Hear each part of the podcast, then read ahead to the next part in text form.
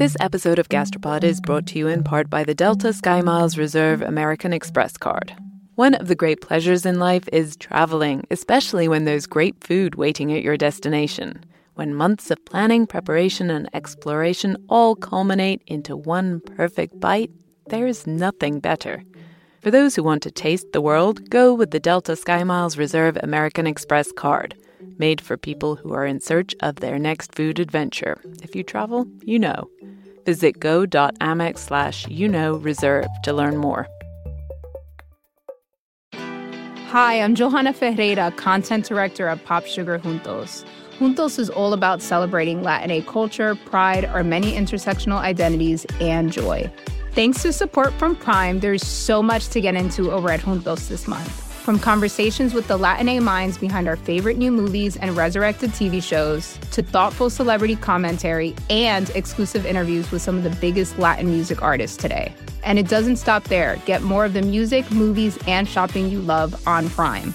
Whatever you're into, it's on Prime. Visit amazon.com slash prime to get more of whatever you're into from streaming to shopping. And get all of our latest coverage at popsugar.com slash juntos. Con amor, Johanna.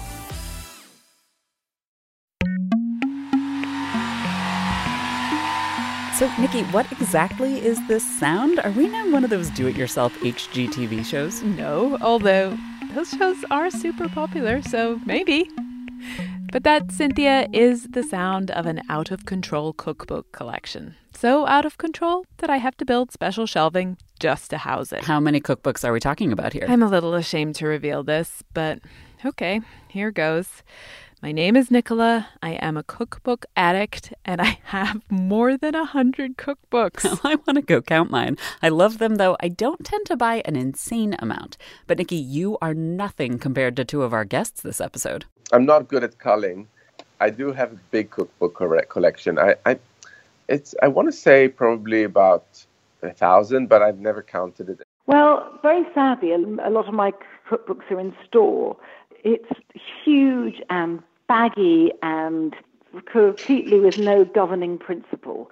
Because the truth is, I mean, I've got about five and a half thousand cookbooks in store, and where I live is pretty much covered with cookbooks. I mean, I mean, it's sort of a lot of them on the floor, otherwise on every available surface. Every now and then I try and do a cull, but it's hard. I'm feeling like I've just been given permission to go out and buy a lot more cookbooks. And in case you don't recognize these voices, they are cookbook authors Yotam Ottolenghi and Nigella Lawson. Yes, our famous friends. We say this with great glee and joy and more than a little bit of starstruckness. I will just pause again for one second and say that if you had ever told me that we would have Yotam Ottolenghi and Nigella Lawson on our very own podcast, I would not have believed you. But we are not here today to bask in their reflected glory, though that's kind of all we want to do right now.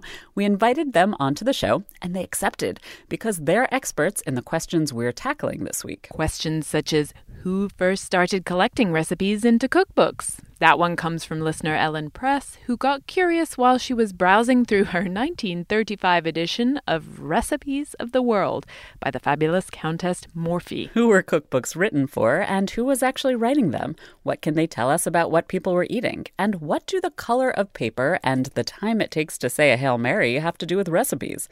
Finally, one more question Ellen wanted to know why did people switch from general descriptions of how to cook to more detailed ingredient lists and methods? By the way, you're listening to Gastropod, the podcast that looks at food through the lens of history and science. I'm Nicola Twilley. And I'm Cynthia Graber. And this week, we're all about the past, present, and future of cookbooks. I had never really thought about when recipes were invented. I mean, of course, people have always written cooking instructions down, but they haven't. For starters, Cynthia, they haven't always been writing. The art of making a mark that meant something in a language that evolved between five and a half and four and a half thousand years ago. And then it took about another thousand years before anyone wrote down a collection of recipes, at least ones that archaeologists have found.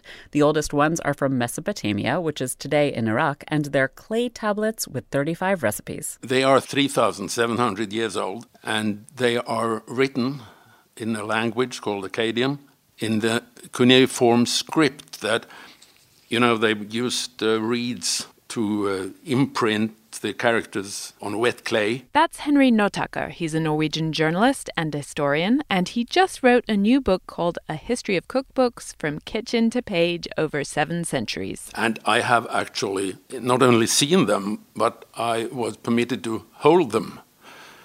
And it's incredible when you look at these tablets and you understand that they were really making recipes for food that could be eaten. These recipes could have been eaten, but Henry told us that experts say they were most likely recipes for food to serve in temples for gods. And they are really interesting, not only because they are single recipes, but because they are probably the first collection of recipes, the first cookbook we know of, even if it's difficult to see all these tablets as, as a book. Even though the recipes were intended for the gods, we asked Henry if he tried them at home. I haven't tried those recipes, but they are very simply described. So they are sort of stews. So I'm sure you could try them and uh, eat them without difficulty because they are not scary in any way. They may not be scary, but they're not so easy to follow. This is not your five ingredients dinner in under 30 minutes type of cookbook. The recipes on these tablets are more like lists of ingredients, some of which archaeologists don't even know what they are, and then instructions to simmer or boil. Not super detailed. We have links to a couple of the recipes online and a modern attempt to cook from them if you want to have a go. So there have been such things as cookbooks over thousands of years in the Middle East and in Europe and elsewhere around the world. Henry says the ancient Greeks wrote cookbooks, though only fragments have survived, mostly through quotations in other books. There's the Roman cookbook, attributed to a very wealthy man named Apicius. We have no idea if he even wrote it or anything much about him, but Henry's own book really starts with the first blockbuster cookbook. The first printed cookbook, as, far as we know, is from around 1470. It was printed in Rome. The language is Latin, and the whole phenomenon is really fascinating because the book is still read. The book is still printed in was not many years ago uh, a new English translation. There's a lot going on that made this cookbook's original success possible. First of all, you get the emergence of towns and cities in Europe in the 1200s, and with that, European culture starts to shift from being more oral to being a little more literary. This is also when the actual production of books starts to be more of a business. Up till this point, monks had been carefully copying books by hand, but they couldn't keep up with the new demand. So they passed their work on to commercial scribes, and then suddenly there are more of those scribes than there are monks doing the writing. At this point in Europe, Henry says there was something like 100 to 150 recipe collections handwritten cookbooks, basically. And then along comes a German blacksmith called Johannes Gutenberg. You might have heard of him. In 1439, he became the first European to use movable type. This all sets the stage for the new super popular, in relative terms, of course, because the majority of Europeans aren't able to read at this point, but this new bestseller, De Honesta Voluptate et Valetudine. Which, in case you don't speak Latin, translates as On Honest Indulgence and Good Health, which is a great cookbook title.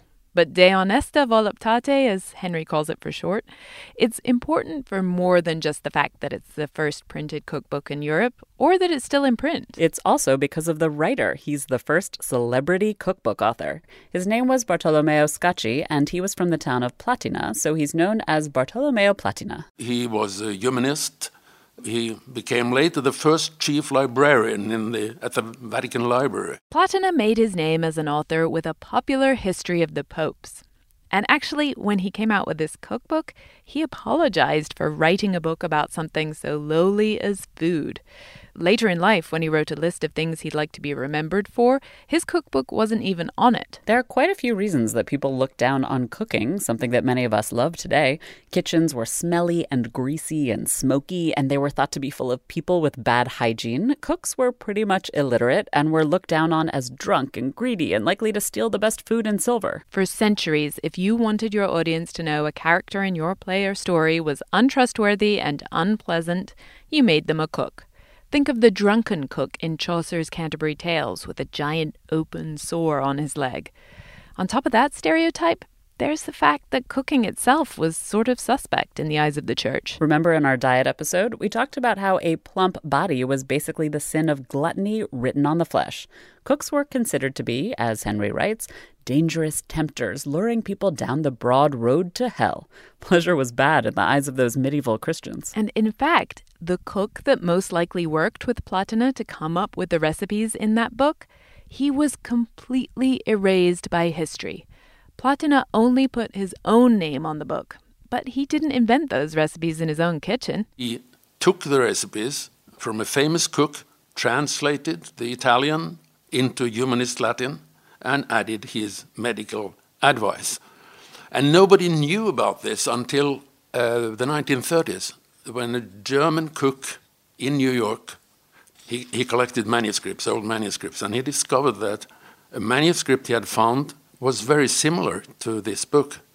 And that manuscript was by this Italian cook Martino, who is behind the recipes. The manuscript that was discovered contained the exact same recipes as those in Platina's book, but written by an actual cook.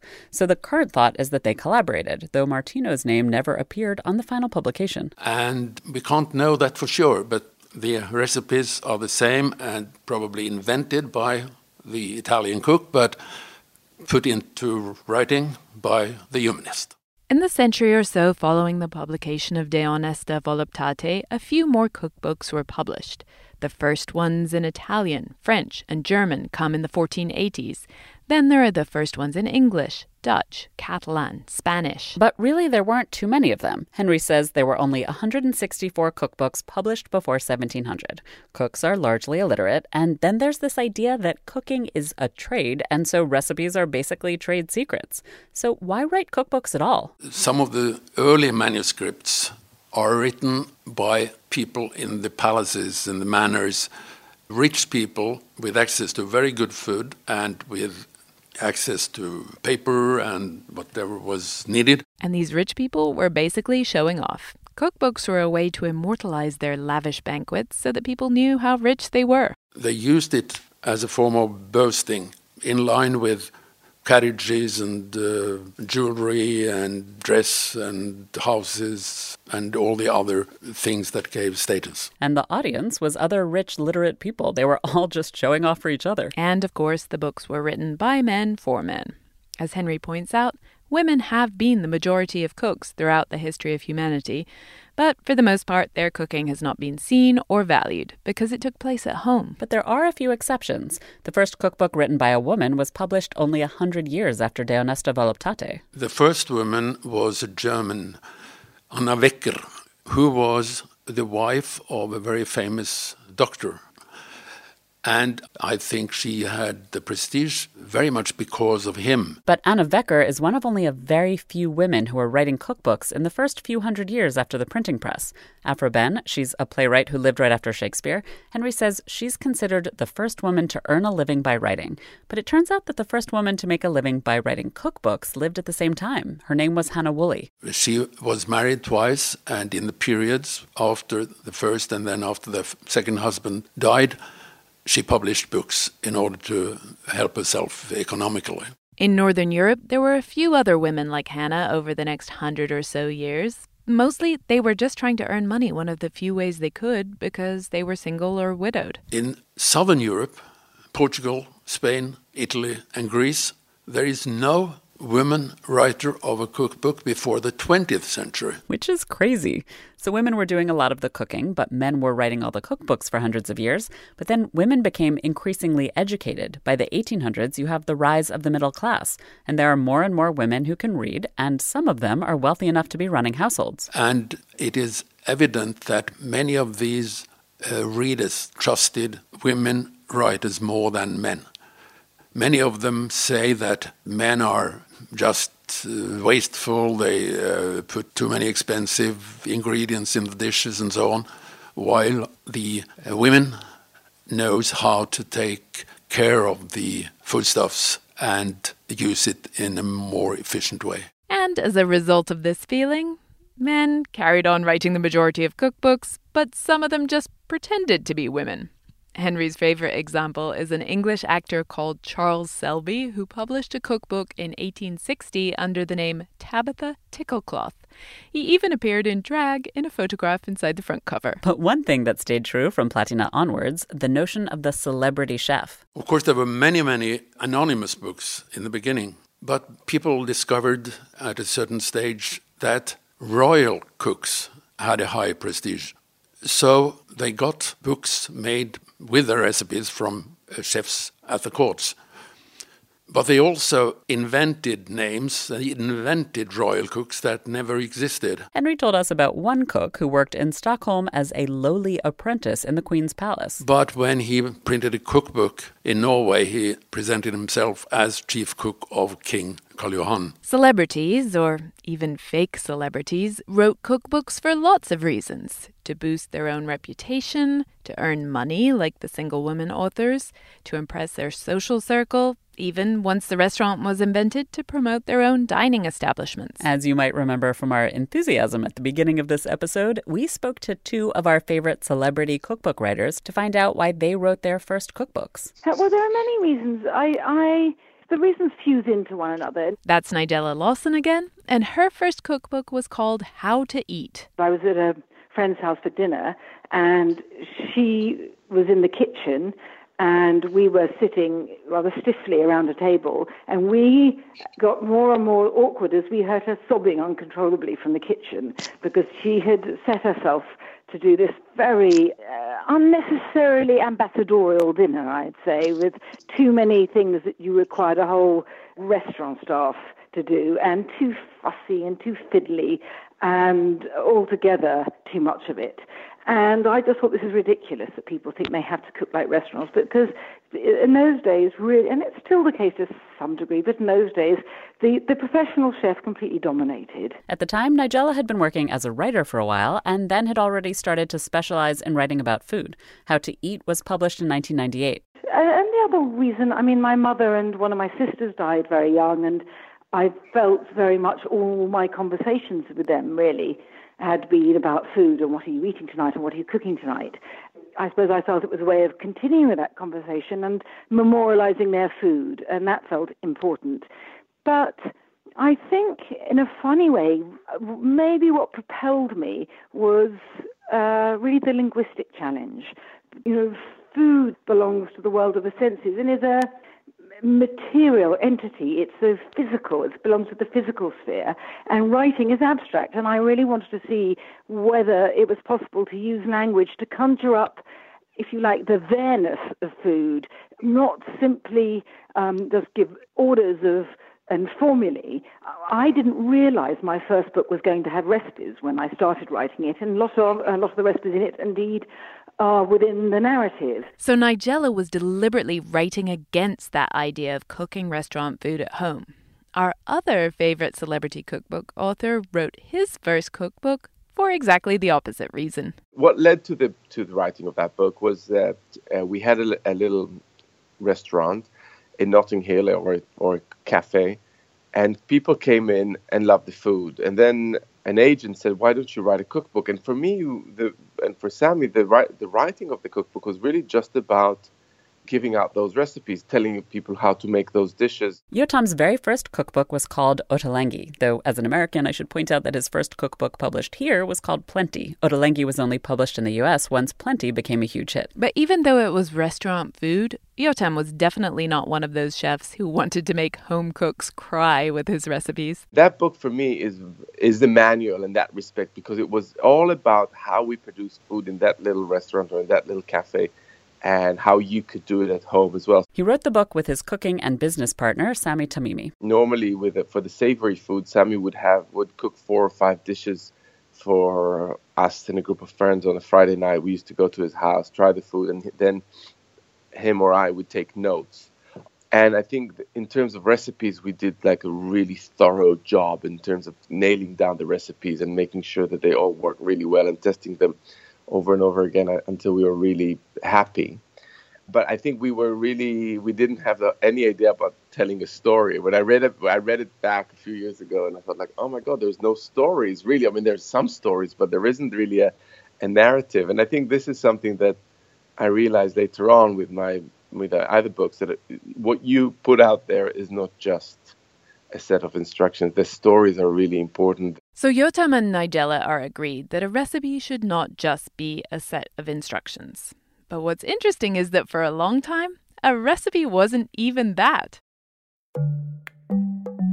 This episode of Gastropod is brought to you in part by the Delta SkyMiles Reserve American Express card. You know that feeling when you try a new food for the first time and your mouth experiences these brand new flavors and sensations? It's like, wow, I didn't even know a food could do that. This happened to me when I went on this amazing trip to the northern tip of Queensland in Australia. We were so far north that we were off the country's electrical grid, and we were staying on a banana farm where they grew dozens and dozens of different kinds of bananas. In the morning, I woke up to a basket full of some of the most bananas bananas you can imagine. Red ones that were super soft and sweet, like raspberries, and small finger sized ones that were sort of floral, and even blue ones that tasted exactly like vanilla ice cream. Life's too short to pass up extraordinary experiences. And if you're ready to take your next big food adventure, go there with Delta SkyMiles Reserve American Express card. If you travel, you know. Visit go.amex slash you know reserve to learn more. Fox Creative. This is advertiser content from 26.2 Team Milk and their new docu-series, Running Sucks. Is running the worst? Yeah. Do you love it? Do you hate it? I hate it so much. I hate it so freaking much. That you're a real runner now! I hate it. I'm Abby Ayers, a 37 year old mom from Utah who found herself running across the Manhattan Bridge in my first race ever. Running Sucks celebrates women who run and the running communities that carry them across the finish line. Running helped me in so many ways postpartum. It really is about taking my power back and proving myself wrong. For every person like you, I'm telling you you belong, and I'm telling you you can do it. I never thought the words would leave my mouth, but yes, I'm planning on running a marathon. I can't even say it without laughing, because, like, who would have thought? Watch Running Sucks at runningsuckstheseries.com and learn more about how Team Milk is helping women runners across the country conquer their next course. One super important innovation in recipe formatting that is surprisingly recent is the invention of a separate ingredients list. Henry found one example in a German manuscript from 1770, which had the ingredients listed in a vertical column, the way we're used to today. But he says it didn't become common practice for another hundred years. What led to the development of the specific ingredient list was mostly the need to provide instructions for how to make cakes. As many of you listeners probably know, if you want to make a stew, you can substitute one meat or vegetable for another and mess around with the proportions. But if you want to bake a cake well, those ingredients and the quantities have to be much more exact. Which was tricky in the past because people didn't have things like scales at home. Instead of saying two ounces of butter, cookbook authors would have to instead quantify ingredients by price, like six pennyworth of butter, or by size, so the thickness of a finger or as big as a hand. And then there's the timing, how long to cook something. Mechanical clocks were invented already before 1300, and there were some in private homes in the 1400s, but they were expensive, and you didn't keep them in the kitchen. When it comes to, for example, the time something should cook, many of the old recipes say when they are finished or boil until finished. But some, for example, Martino, who wrote the recipes for Platina in the first printed cookbook, he and some others in the Catholic tradition, they say this should boil as long as it takes to say two Lord's prayers or three Hail Mary. The theory was that everyone knew these common prayers, so if your egg needed to boil for as long as six Ave Marias, that was a pretty good guide. Henry says it wasn't until the 1700s that it became normal for at least British cookbook authors to refer to exact timings. And here's another one of my favorite challenges people didn't have ovens with internal thermometers and temperatures you could read. So, how would they know how hot to make the fire? And you had high fire, low fire, small fire, strong fire, uh, and what one Italian great cook says piano, piano, far from the fire. Some cookbook authors found creative ways around this challenge too. They gave you instructions like when you can run a straw through it or when the crust is brown. But the most ingenious was a Swedish cookbook author. She told her readers to put small bits of paper in the oven near the fire and then gave instructions like put the bread in when the paper becomes a little yellowish. So, over time, cookbooks became more accurate. They had lists of ingredients, they had time and temperature instructions, but there was still room for creativity in the cookbook's overall format. Henry's favorite example is Norwegian, of course. It's a cookbook in which all the recipes are set to music tunes everyone would have known, like the national anthem, hymns, and drinking songs. Another favorite is cookbooks written as dialogues between two characters. In one, there are two kitchen assistants Martha, who is wise, and Magdalena, who is a simple country girl. The whole cookbook is Magdalena being ignorant and Martha dropping knowledge about the differences between various foods and how to handle and prepare them. So, my personal favorite cookbook experiment the first novels in England were written in the form of letters exchanged between characters, and it turns out that at the same time, a chef experimented with writing his cookbook that way too. My dear Eloise, here's how to make rabbit soup, Yours sincerely. You might think that such creative approaches to cookbooks have faded away, but there are still plenty of original ones around. Amanda Cohen of New York's Dirt Candy restaurant, for example, she wrote a cookbook in graphic novel form. When Yotam Ottolenghi was first toying with the idea of writing a cookbook with Sami Tamimi, some rather unusual ideas were thrown around. There was this crazy idea that um, Noam, one of our other partners, came up with, and, and that was a book that would be put together or collated by uh, different people, customers. So they would give their recipes, and then we would put ours together, and then we'd compare. And it was a kind of a, a book that I, am not quite sure what we were thinking, but it was a book that had uh, no commercial merit whatsoever. And these commercial considerations they were becoming more and more important over time as the market for really any kind of books, but also cookbooks, was blowing up. More people are literate, there's a middle class, printing is getting cheaper, but the biggest shift comes in the 20th century, and it comes about because of changes in who is doing the cooking. It's the 1930s, and middle class women began to actually have to do their own cooking because there were better jobs for working class women than cooking in someone else's house. Megan Elias is the director of the gastronomy program at Boston University, and she wrote a book called Food on the Page Cookbooks and American Culture. Okay, so that the shift that I was talking about earlier, where middle class women have to do their own cooking is a really important turning point. And it's often overlooked because it's really hard for us in the 21st century to recognize that a person like ourselves would have had a servant, right? A woman doing your cooking for you. But it's true. so, because these middle class American women had grown up with servants, they know what the food they should be eating tasted like. They have that standard, so they know that they have to feed their family that way, but they don't know how to do it. So, what, what happens then is that there's a, a kind of a, a need for instruction. Of course, you might be thinking cookbooks have always told people how to cook. But for most of history, actually, the instructions in cookbooks were the kind of instructions you'd give to your servants, who already had enough basic culinary know how to execute. And now, in the 1930s, you've got a generation of women in the kitchen who have no servants and no freaking clue. But what does this sea change have to do with the rise of our beloved Julia Child?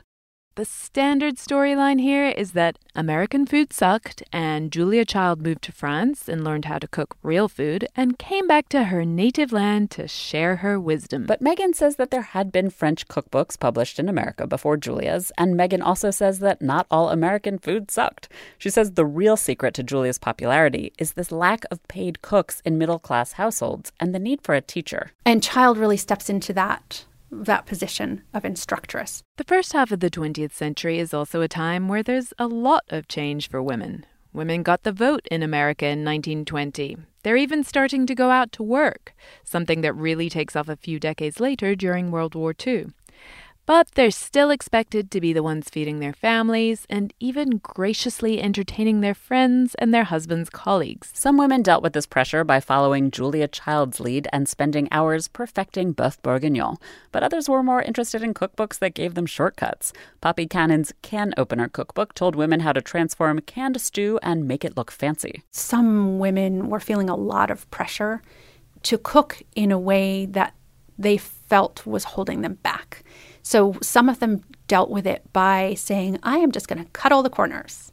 And others, Peg Bracken specifically, um, said, I'm going to deal with it by being honest and telling you I hate cooking and I don't have to like cooking.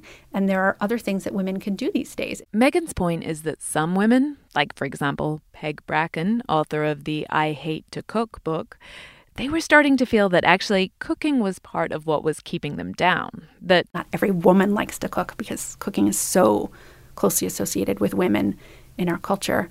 And it was Peg Bracken was saying the same thing is there isn't any reason that I have to love cooking. If I do, that's fine, but it doesn't make me less of a person. And in fact, she goes further and says that pretending that you like to cook, she doesn't use the term anti-feminist, but it's what she means. She says if you spend your time hanging out in a kitchen and not what does she say like synthesizing polymers in a lab you're wasting your potential. This is really still kind of a raw spot for me. For a long time, I didn't want to be into cooking because it felt so domestic and domesticity felt oppressive. Nigella Lawson found herself right in the middle of this minefield. She named her second cookbook How to Be a Domestic Goddess. It was meant to be ironic. Nigella did not mean for domestic goddess to be taken literally, but she got some crap for the title. If I was a columnist at the time, had I been writing a column, I would have said, This is terrible we're not 50s women who want to be in the kitchen. And I wasn't saying that at all. And I'm certainly, I've never indicated that um, I think of cooking as a, a, job of servitude, nor do I presume everyone who cooks is female and they're cooking for males. That would horrify me. I do think it's not altogether good if any activity which has been traditionally, you know, belong to the female sphere, then you have to question whether you're being a good feminist by disparaging those activities. And that's something we talk about a lot in food studies is that food has been an instrument of oppression for women, but it's also something a lot of us really love to think about and do. So as we cook, are we like, are we oppressing ourselves by enjoying how to, you know, learning how to make bread? And it gets very complicated. Yeah, it really does. But moving swiftly on, over time there's been these huge shifts in who writes and who uses cookbooks. But what about the food in those cookbooks? Can we look at the actual ingredients and recipes and learn what people were really eating in the past or even what we're eating today? It is a great question. I mean, it's the question that made me start thinking about cookbooks on their own. Why? Well, because I was trying to figure out what people actually did eat in the 19th century. And so I thought I'd turn to cookbooks. And when I looked at cookbooks, they're full of food, but I didn't have any actual proof that the food on the page came onto the plate. Sometimes there are really obvious examples of the fact that cookbooks don't necessarily tell you what people are eating. There is no published recipe for bread in English until the 15th century. But of course, English people were eating bread centuries before that. In part, it's because people knew how to make basic dishes without needing a recipe. So I had to start thinking about the cookbook as its own thing. You know, why do cookbooks exist? What are the stories that they're telling? If we can't make that step and say, okay, this is what people actually eat. So you can't really go to published cookbooks to find a recipe for what servants were eating, for example, or the poor. Because the cookbooks are never written by the poor and they're never written for the poor, except in a few cases where they're pretty patronizing. You know, this is what you ought to be doing with the little bit of food that you have. So, cookbooks can't tell us what the majority of people were eating because, frankly, the majority of people were poor. So, then what can they tell us? So, cookbooks can tell us what food meant to people. They can tell us stories about who belongs culturally and who is left out. They can obviously tell us stories about gender expectations. They can tell us what's available. They can tell us what's thought of as normal. One of the things I loved about the 19th century cookbooks was they were full of vegetables that I just don't find anymore. You know, you go to the market today and you can't find salsify, which was all over the place. But cookbooks don't just document lost ingredients, they can also help you see when new ingredients appear on the scene, when commercial baking powder shows up, when margarine starts to be used. There weren't any published recipes for tomatoes until 1692 after tomatoes were brought from the New World to Europe. That's when a guy named Antonio Latini's Italian cookbook offered readers a preparation for salsa di pomodoro alla spagnola, which basically means tomato sauce Spanish style. My favorite example of an exotic new food being introduced in a cookbook comes from Henry. In his book, he writes that the first published recipe in Germany for a banana appeared in 1913. The recipe is called banana sausage, and it involves frying the banana in a pan with sausage spices. Yum. And then in America, there's the strawberry. And it occurred to me that most of the cookbooks that I read in the 19th century and early 20th century and really up through the 50s, there weren't a lot of strawberries in them. And strawberries are so central to the way that we eat and cook in America now. And so I wondered what had happened. And of course, what had happened was the strawberry industry. Before that, strawberries would be something that you would just get in season you'd either eat them up right now or make them into jam. What changes with uh, you know with mass transportation of food right across international boundaries is that you can start getting used to something that you weren't used to before. And that brings us to another thing you can track through cookbooks, the evolution of technology. All those strawberries, for example, they were available in such abundance in part because of refrigeration. I love refrigeration so much, I'm writing a book about it. But when refrigerators were a brand new technology, the companies who wanted to get them into people's kitchens wrote refrigerator cookbooks. Yeah, that was a really fun part for me was this period in let's say the late 19th century when there's a new market for domestic technologies as soon as household electricity becomes possible there are electric toasters, electric coffee makers, electric frying pans, and these electric chafing dishes, which became this sort of fashionable statement and enabled people to have chafing dish parties, which were very, apparently, very fun and interesting at the time. But what comes along with the new technology is the company that makes the thing needs to explain to potential customers what the thing is and how it fits into your life. But it has to fit into your life in a way that makes you comfortable with it, but also excited to have it.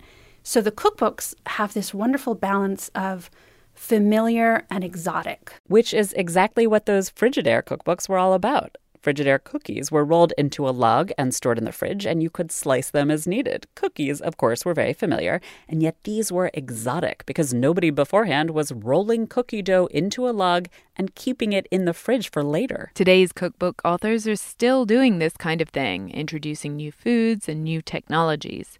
Think of the current rash of Instant Pot cookbooks or the exotic Mediterranean ingredient found in Nigella's new book, At My Table. In my new book, I've got you know some preserved lemons, so I've given quite a few recipes for them because otherwise, what I don't want to go to the shops to buy um, a new ingredient just for one recipe, and I don't presume other people want that either. So, okay, you've got you've gone out, you've got your preserved lemons. Here, here are other things you can do with them. Nigella and Yotam don't just introduce these new ingredients in their cookbooks; they have a huge impact on what people are buying, and then also what grocery stores sell. Nigella's recipe for coq au Riesling made Riesling sales in the UK go up 30%. Because of Yotam, it's much easier to find the spice sumac in many stores. Preserved lemons and sumac they're not traditional British or American ingredients. And to be honest, even though Nigella is trying to make it worth your while to buy a jar of preserved lemons, not everyone who buys and reads these cookbooks is actually cooking with all these exotic ingredients. So, cookbooks are somewhere between a, a manual and a novel. I mean, I think good cookbooks, at least for me, which means that they instruct you, but they also at the same time they also take you take you somewhere. That's part of the reason people read cookbooks. It's not just a list and what to do with it. They're often gorgeous and compelling and make you imagine all the things you could create and enjoy. They're definitely fantasy fiction, I think. And that that aspect of them which people who have them don't seem to recognize, right? They always tell me I have a million cookbooks, but I don't use any of them. And I always say, well, like, of course you use them, right? They're in your house. Megan's point is that you can use a cookbook without ever cooking from it. A recipe is basically a pretend meal, and a cookbook full of recipes, that can add up to a vacation's worth of pretend meals, or even a whole different pretend life. They take you somewhere and they tell you a story or tell you the story of how a thing came to be and how it works. And I think good cookbooks give you some kind of idea about the social context and historical context of what you eat. So I remember being fascinated, wanting to learn about the field, but also feeling like I've, I've been taken somewhere. I've been taken uh, on a trip somewhere really, really exciting. And that was that. This is one of my first experiences with cookbooks. That sense of being transported. For Nigella, a cookbook's ability to transport you goes beyond the place. It's the connection and companionship she feels with the author. I don't want just the, the bare formula. It's got to be more than that. I, I want to know when I read a, a book as well. I want to. I need to feel I'm with someone I want to hang out with. That I trust their palate. I like their views. Which is a big part of why Cynthia and I were so excited to talk to Yotam and Nigella. But cookbooks haven't always been these lavishly illustrated, beautiful things that Nigella and Yotam are famous for.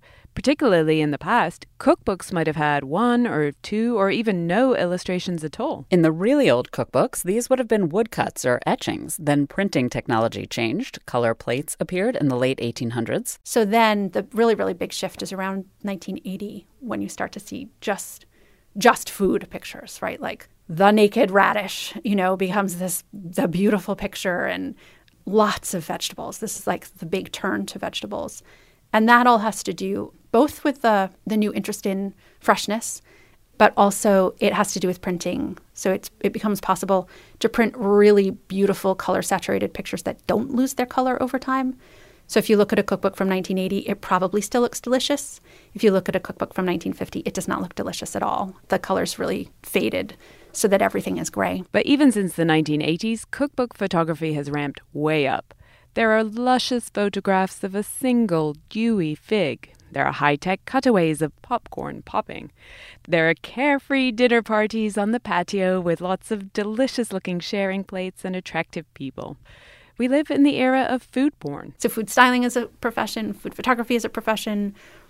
Everybody does it. Everybody expects to see something beautiful because most people can figure out how to take a good picture on Instagram. So the, the bar is really raised. Not only can many people figure out how to take a good picture on Instagram, there are a lot of people who also think they know how to write a good recipe and then post it online. There are lots of great recipes online for free, both from amateur and professional food writers. And for most of us, frankly, the internet is the first place we look for recipes. And I admit that I sometimes look up internet to have a quick uh, idea about how I should cook something. It's so easy. I talk to so many people, they look up the uh, internet. At the same time, cookbooks are sold more than ever. I know that many people read cookbooks, even if they don't make the recipes from them. People give cookbooks as gifts to friends, and uh, it seems to me that many objects have a value as a physical object, and cookbooks may be one of them. But there are literally 90 zillion recipes online. Magazines and newspapers publish more recipes than you could hope to cook in a lifetime every month. So, does the cookbook have a future? Are Yotam and Nigella worried? Yotam thinks that the cookbook landscape is shifting really quickly. And I don't know exactly where it's heading. It used to be the case that as a cookbook author or someone that writes in, in newspapers, uh, and magazines, you ended up being like the voice of authority. Uh, and I think breaking that down, that barrier has helped because it means that the conversation is a bit more constructive and it's more open and more comes up. Um, the downside I find is that it becomes a little bit samey. So the, the novelty of the cookbook or the, the, the special moment where you get a cookbook and open it and have a whole world uh, open up to you, that doesn't happen so much anymore. And I think that's a shame. But I think what will happen eventually, that's my thought, is that books will become more and more kind of a beautiful, curated object. Nigella is even more optimistic in some ways. I love um, the food internet. I think I like the way that it's a, this sort of high tech um, entity, if you like, is a really like the village square with people swapping recipes.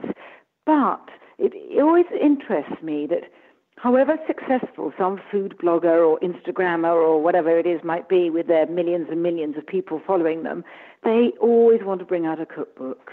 There is something about a cookbook that, that lives in a different way.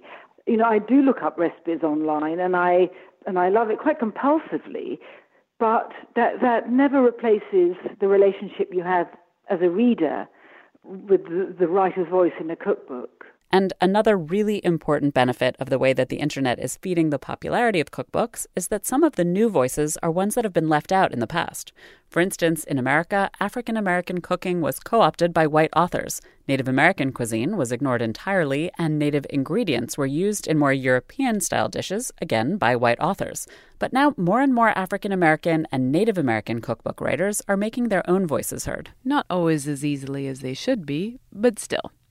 And at least for now, the cookbook industry is not slowing down. Globally, something like 24,000 new cookbooks are published each year, which makes my little collection, even Nigella's outrageous one, seem kind of like a drop in the ocean. We still want stories. We want stories and we want sustenance. And there you have it. That's the cookbook. Insanely huge thanks this episode to Nigella Lawson and Yotam Ottolenghi. If it's not clear, we are huge fans.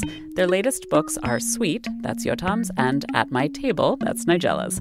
We'll have links to those books and more on our website, gastropod.com. We're also going to be putting together a special episode with more of Yotam and Nigella for Stitcher Premium subscribers. We'll let you know when that's out. You can go to stitcherpremium.com slash gastropod, and you get the first month free. And we've saved a snippet more of Nigella for the very end, so listen on.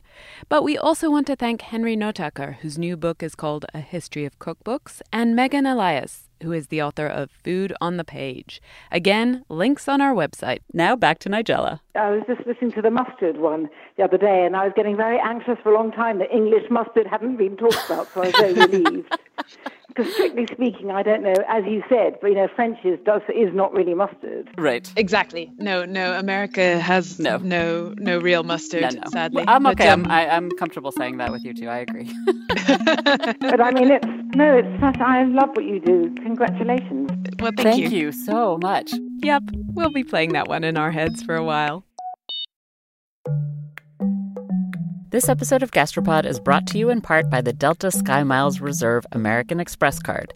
You, dear listener, already know about the transformative power of food. You're probably thinking about food right now, aren't you? Look, we get it. Sometimes a craving is more than a craving. It's a calling that you have to indulge, even if it takes you thousands of miles to get there.